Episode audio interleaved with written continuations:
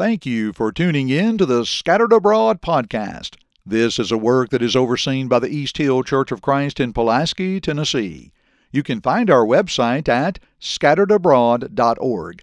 In this podcast, gospel preachers seek to scatter the seed and unite the church and the world with Christ, despite our distances and differences. Here are your hosts, Caleb Rutherford and Michael Clark.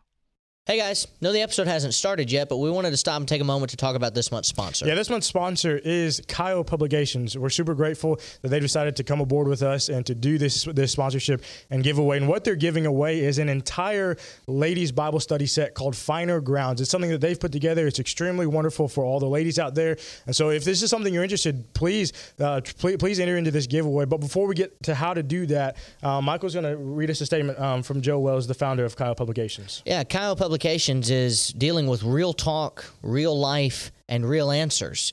Uh, Joe and Aaron Wells are the co-founders of Kyle Publications, publishers of a wide wide range of biblically based beneficial resources for children, teens, and adults, with the goal of equipping, edifying, and encouraging families to walk closely with God through this always changing cultural wilderness. Joe and Aaron are also the hosts of the Hey Joe Show, one of the longest running podcasts in our brotherhood, specifically focusing on youth, family, and culture. If real is what you're looking for, then Kyle Publications and the Hey Joe Show are must have resources. And you can learn more about them at kylepublications.org and by checking out the Kyle Publications Facebook page.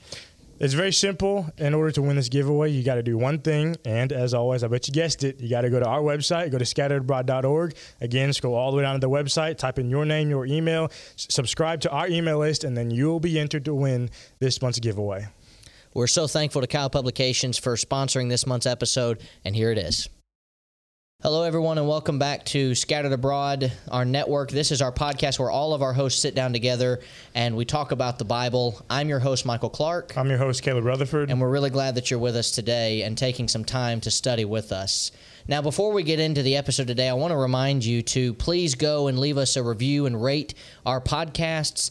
And you can do that on any major podcast platform. If you want to email us a review, that'd be totally fine as well. And we'd be happy to have that. And if you'd like to, we'd please really would encourage you to subscribe to our content. Every day we put out content for you that is biblically based, trying to help you get to heaven. And so we're glad that you're with us today. Our theme this year is Scattered Yet United. In today's episode, we're talking about united in expectations. And so when we talk about expectations, there's a lot that kind of happens and a lot that goes on and goes into that. But we're going to look at specific roles and specific individuals that have expectations for us and how we handle those expectations. And so we're going to start with Chase, and we're going to ask you what should a minister expect us to do. And when we say us, we mean members. You know, obviously we're ministers at congregations, but we're still members of that church as well. So, what would a minister expect members to do? Well, believe it or not, actually, it's quite a bit, and uh, certainly we as Christians we expect we expect a lot from our ministers, and we should. It's very uh, important, uh, certainly a, an important role for, for ministers in their flocks, but but the ministers can expect a lot from members as well, and uh, the Bible certainly teaches that. Just read the New Testament, and much of the New Testament is uh, apostles, which were ministers as well who were writing to church members. And it's really expectations of, of church members and congregations. So I want us to run through some of the highlights of two of those such letters, and uh, it's going to be 1st and 2nd Timothy. 1st and 2nd Timothy, this is Paul's letter to a minister.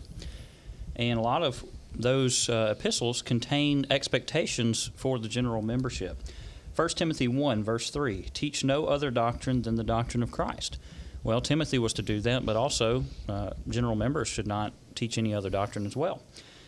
1 Timothy 2, verses 1 and 2, we need to make prayers and supplications and intercessions and give thanks for all men, kings, all in authority, that we may lead quiet and peaceable lives.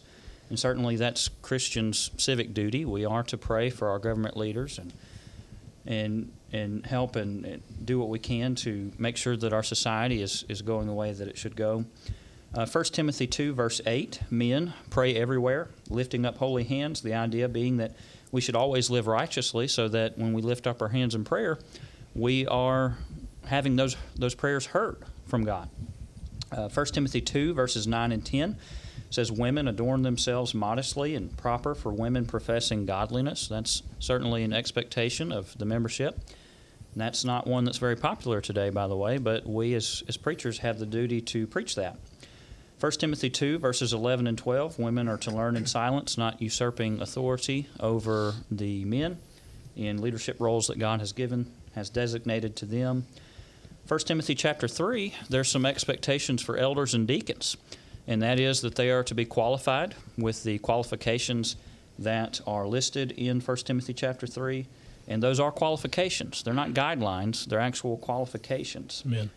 1 Timothy 4, verses 1 and following, we uh, should not clamor for false doctrine, which would come. And sadly, there were many who would clamor for false doctrine.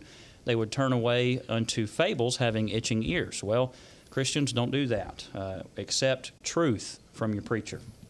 1 Timothy 4, verse 12, if your preacher's young, which all of us here uh, at Scattered Abroad at this time, we're, we're fairly young preachers, don't despise the preacher's youth.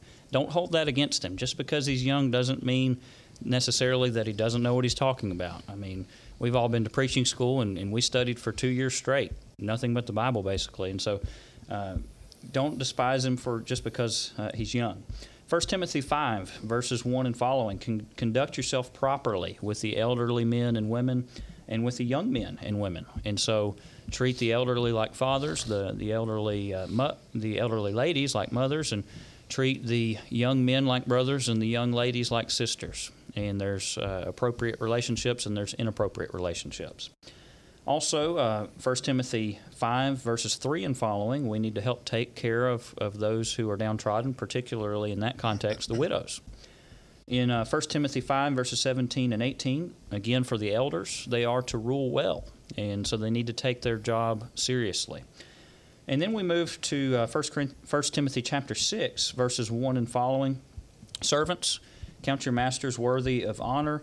Now, in the, the first century context, we were dealing with slavery in that particular context, and uh, the Bible was regulating that.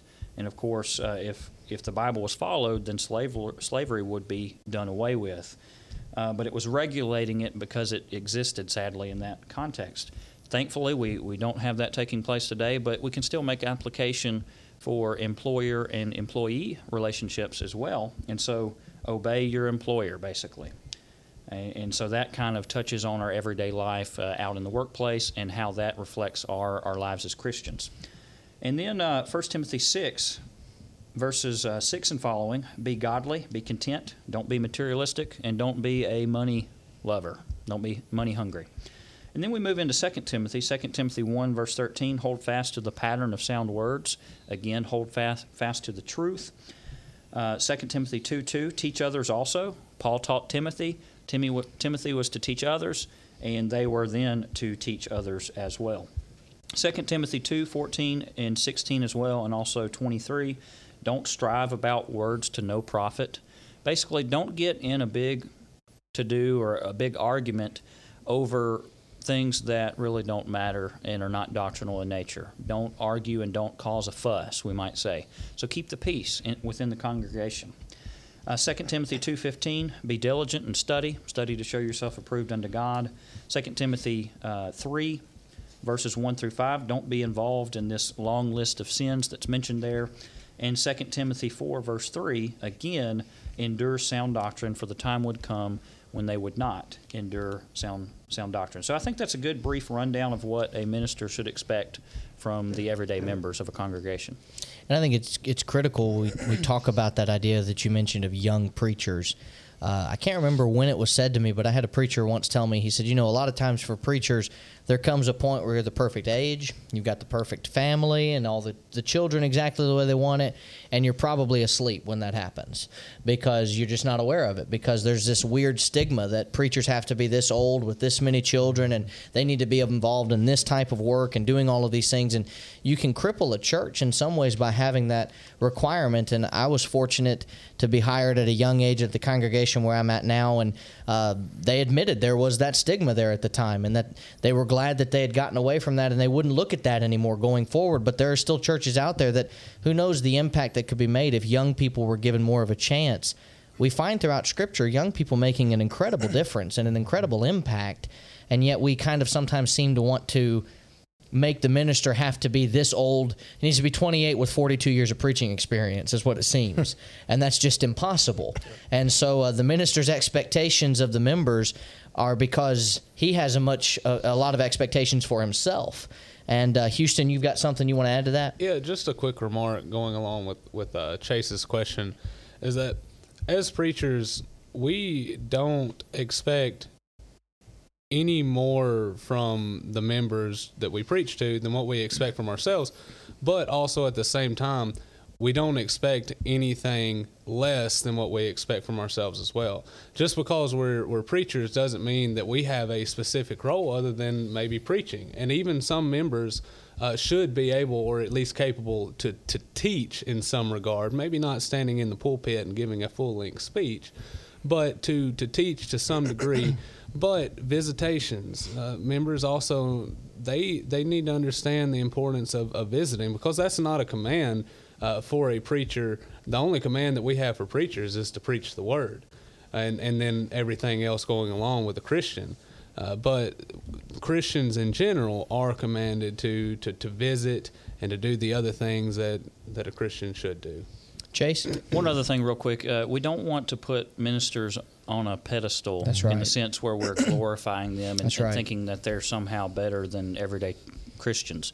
No, we're all Christians in this together. Some of us are just privileged to be able to, to preach for a living, but we're all working together in the kingdom. Christians don't need to do that, or local members don't need to do that to their local preacher, but preachers also do- don't need to do that to other preachers either. We can have our we can have our favorites, the ones we like to listen to more than others, but that doesn't mean that we hold them up higher on this pedestal like you're talking about. Right.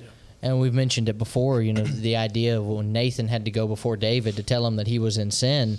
I mean, we know David to be a man after God's own heart, and he had been the one that slew Goliath, and he had slain giants and been a, a good, upstanding citizen of the kingdom of God until this had taken place. Not that he was perfect, but he had been a very good example, and yet Nathan had to go to someone like that and say, I need to put you in check. And sadly, along the lines of what Caleb said and what Chase said, there are people out there that are very good at playing the the kind of the it's almost like a politician a- as a preacher. Preachers aren't politicians. We've got enough of those in the world. We need preachers. And preachers are not expected to act in such a way to get so many people on their side that if something is done that is in sin that people will look at that and go ah but that's not a big deal. But so many people that's what we have going on today. And i, I love those two points that we're not on a pedestal. You know I, i've made this statement before that if I write a sermon, it's more than likely because I felt that I needed the reminder. And I thought if I need the reminder, the members would probably appreciate getting one too. But that's the point of preaching is to try to work together to get forward. The only reason I'm in a, a, a platform speaking to people is I've been hired to do that. There are many other ministers that could do our jobs. We're fortunate to be able to do the ones that we've got. And so we're blessed in that regard. And mm-hmm. the expectations of a minister are vast, and therefore the expectations of the members are vast because, in truth, ministers are just that. They're members that have just been mm-hmm. given a blessing to be able to stand before the church and preach to them. They have all the same expectations and requirements as anyone else.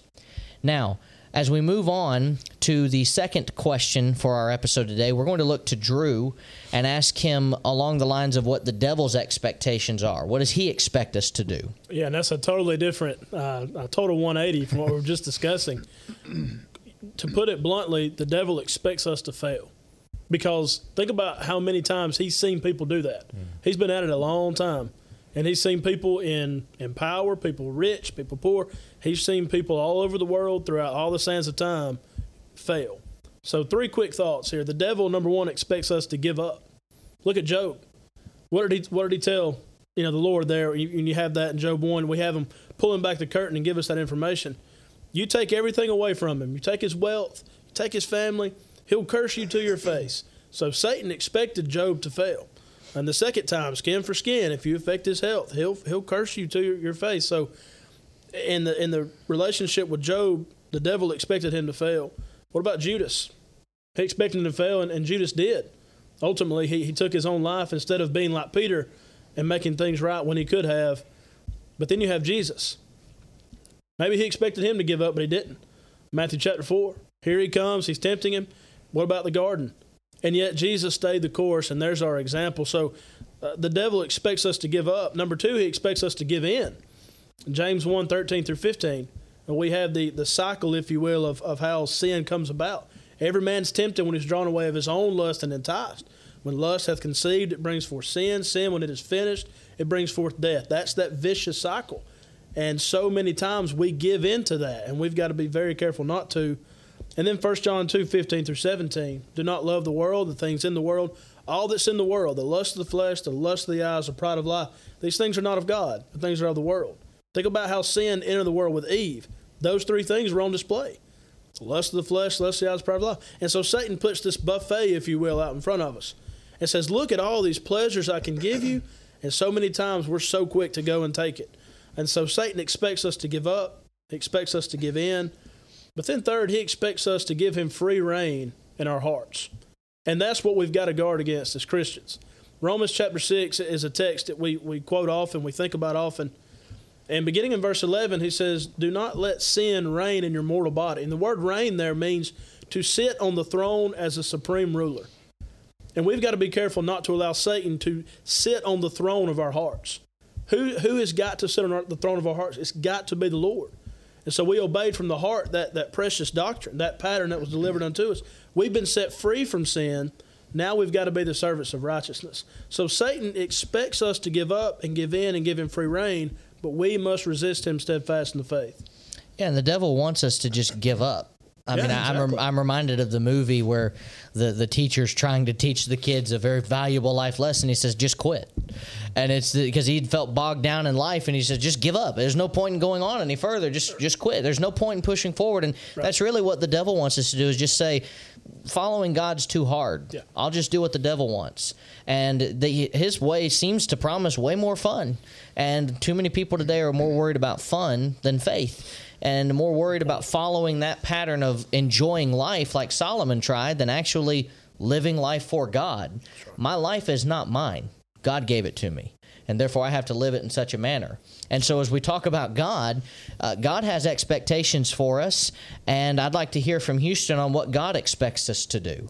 All right. Well, Solomon was a he was a very interesting uh, person, and Drew mentioned letting the devil uh, reign in your heart, and you can imagine what a miserable. Most of us have probably, in fact, there may be somebody listening right now who is currently in a state of sin, and you know what a miserable condition that that that that that, that is, and you constantly are trying to, to pull out of it, and it seems like you may not be able to. Well, Solomon, like I said, he was an interesting individual. He he tried all sorts of different things, really anything that uh, that, that that you could think of. He tried uh, wine, he tried women, he tried wealth, he tried work, etc. Whatever it was under the sun, he tried it, and he said that it was all for quote. Uh, this isn't. This is paraphrasing for educational purposes. But then when we come to the conclusion of the whole matter, when we come come to the end of Ecclesiastes, he says, "Hear the conclusion of the whole matter. Fear God, and he keep His commandments, for this is the whole of man." And when we think about the commandments of God, that that's what He expects us to do. He expects us to keep His commandments. And when we think about that, uh, there there are hundreds, if not thousands, of commandments written throughout the Old and New Testaments that we have to keep, and it can seem like we could get very bogged down in trying to keep every single one of them. But First John five verse three, John said, uh, "This is the love of God that we keep His commandments, and His commandments are not grievous." So. God does not expect anything more of us than what we're able to handle. We're certainly capable uh, to keep His commandments, uh, to to to put those into a more general perspective. I like to break it down into the threefold work of the church. And and by church I mean maybe uh, you individually or you collectively as the church. Uh, I as a singular person am the church, so thereby I I have these expectations. But also collectively, the church has these expectations as well. The threefold work of the church uh, Ephesians chapter 4, we need to be evangelizing, we need to be benevolent, and we also need to be edifying one another, encouraging one another. So, if we are doing those three things, that, that threefold work, then we're doing everything that God expects us to. Now, of course, we have to be doing that out of out of love. We're not just doing it to to keep the commandments, but uh, we're doing it from a from a perspective of love, a love for God and a love for our fellow man. But nowadays, we often, and this is completely important, we often emphasize evangelism as if it's the only thing that the church is lacking. It's the one thing that we absolutely need to do, when frankly, it's no more important than benevolence and edification, and we're frankly lacking in all three. The church could be doing, yes, we're doing good work, just like we're doing good evangelism work. Not every one of us are, but we could certainly do more benevolence. And I think that most churches would agree, or at least if they don't agree, then they then they're blind we need to be doing more edification. We need to be building one another up, and this is one of the reasons why I'm thankful that we're able to to get together for the recording of these episodes because I'm certainly being built up by this by being around you guys. But churches across the nation, across the world, they have to be doing this. They have to be getting together more. And yes, we get together on uh, fifth Sundays or third Sundays or one time out of the month or maybe even two times out of the month but we could always be doing it more. The church of the first century, they met just about every single day. Well, they, they did. I mean, that's the funny thing is you, you find them daily in the temple. Now, here's a here's a real quick sidebar as we we try to examine that a little bit. Why the temple? Well, there's a couple of reasons. One, that's where the people were. And I can tell you with certainty that if you find someone that at least has common ground on one thing, you have a much better shot at having a study with them, don't you? Right. If I can find somebody that believes that God is the God of heaven who created this whole world, I can then tell them, hey, Jesus is his son and he died for your sins and here's what you need to do and so they'd go daily in the temple we, we've had so much the last year of halted plans you know here it is august and last year in August, we were supposed to have PTP, and that didn't get to happen because of the pandemic. And we've had so many things that had to be put on hold. And all of these things that have happened, and we stop and think, we have people complaining about having a second service or about having a Wednesday evening. And I told someone once when they asked me this, I said, okay, let's go back because they said, well, they didn't do that in the first century. I said, you know what? You're exactly right. I'd love nothing more than for us to institute the worship pattern of the first century church. And they said, well, Really? And I said, Yes. And you have my full support to talk to whoever in the leadership that you need to talk to about it. And they said, Why is that? And I said, Because when you study that, you're asking for us to come to worship every day. Right.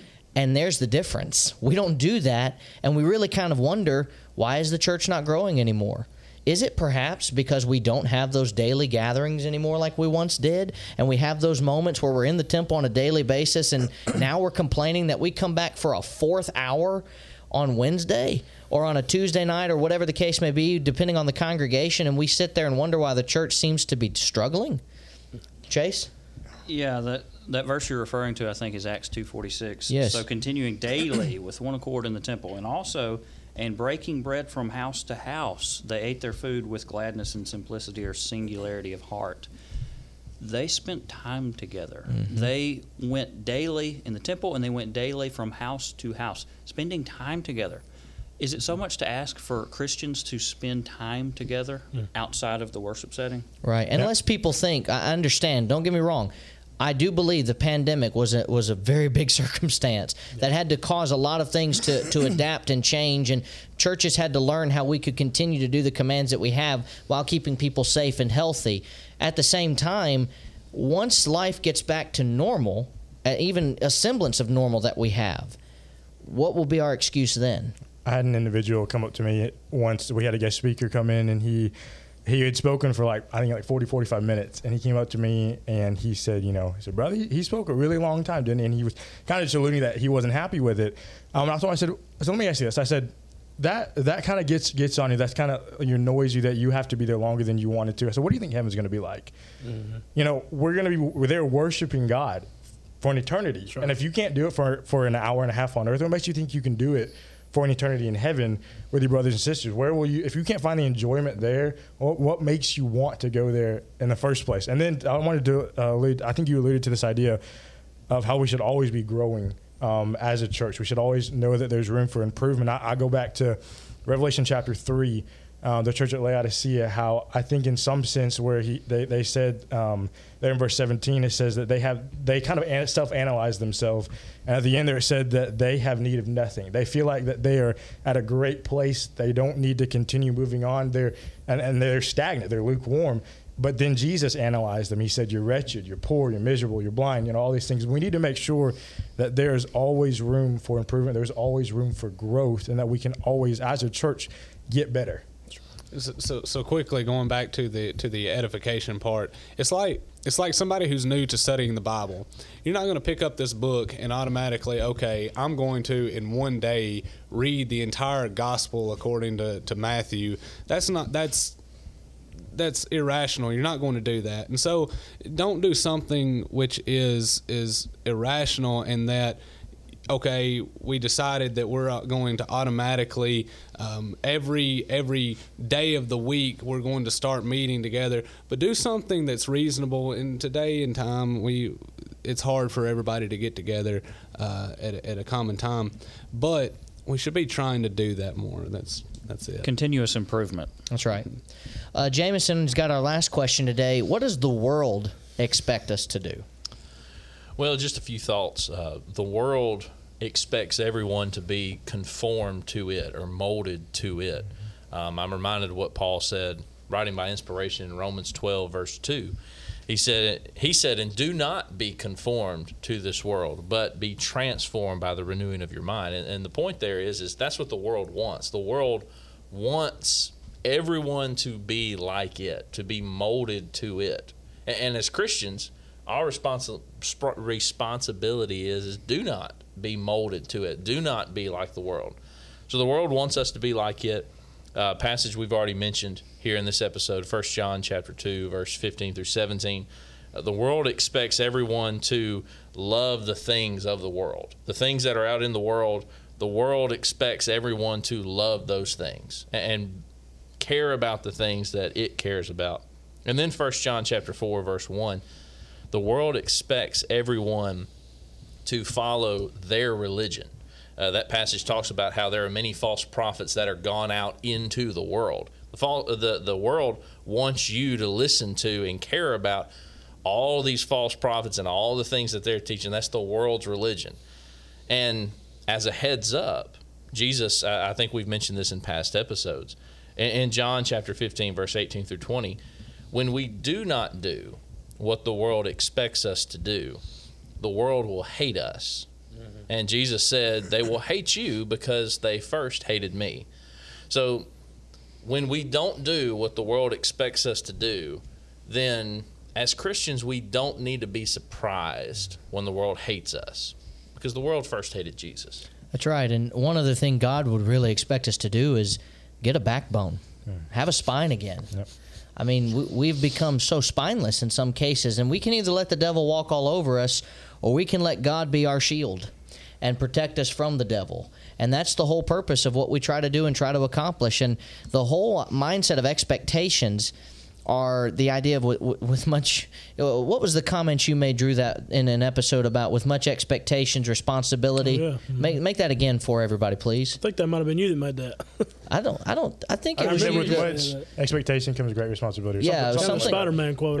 yeah. Basically, you know, the whole Spider-Man with great resp- with great power comes great responsibility. Right. But with expectation comes opportunity, and with opportunity, oh, that's, right. that's, what it was. That's okay. what it was. Say that again. Okay, it's your ability plus opportunity equals your responsibility. And that's the idea. And expectations are, right. If you have ability, you're expected to carry that through. And God is the one that's going to provide it and he knows we can do it because he's providing it for us. That's right. So trust in him. That's right. That's right. Well, we certainly appreciate you taking some time to be with us today for our podcast together on Scattered Abroad, the network that we have of podcasts. As always, please remember that you can find all of our social media information and email links down in our show notes, and we'd be happy to hear from you. Talk to us, reach out to us, uh, let us know how you are enjoying the seasons that are going out and going on right now. And we're glad that you take some time to study God's Word on a regular basis. And that's the whole point of Scattered Abroad. Don't forget about our giveaway, our monthly sponsorship, and the giveaway that we have going on this month. You can enter in to win by going to our email list on our website, scatteredabroad.org. Go all the way down to the bottom, put in your name, your email address, and you'll automatically be entered to win for this month's giveaway. We try every day to provide content for you that you can learn, you can study, and you can grow. And so, for all of us here at Scattered Abroad Network, we want to thank you and God bless. Thank you for listening to this podcast from the Scattered Abroad Network. If you would like to email us, you can do so at the Scattered Abroad Network at gmail.com. That's the Scattered Abroad Network at gmail.com. Remember, you can check the show notes below for all of our social media platform links. Also, don't forget that you can find us on all major podcast platforms, and please leave us a rating or review. We hope and pray that this has helped you grow closer to Christ even though we are scattered abroad. May God bless you.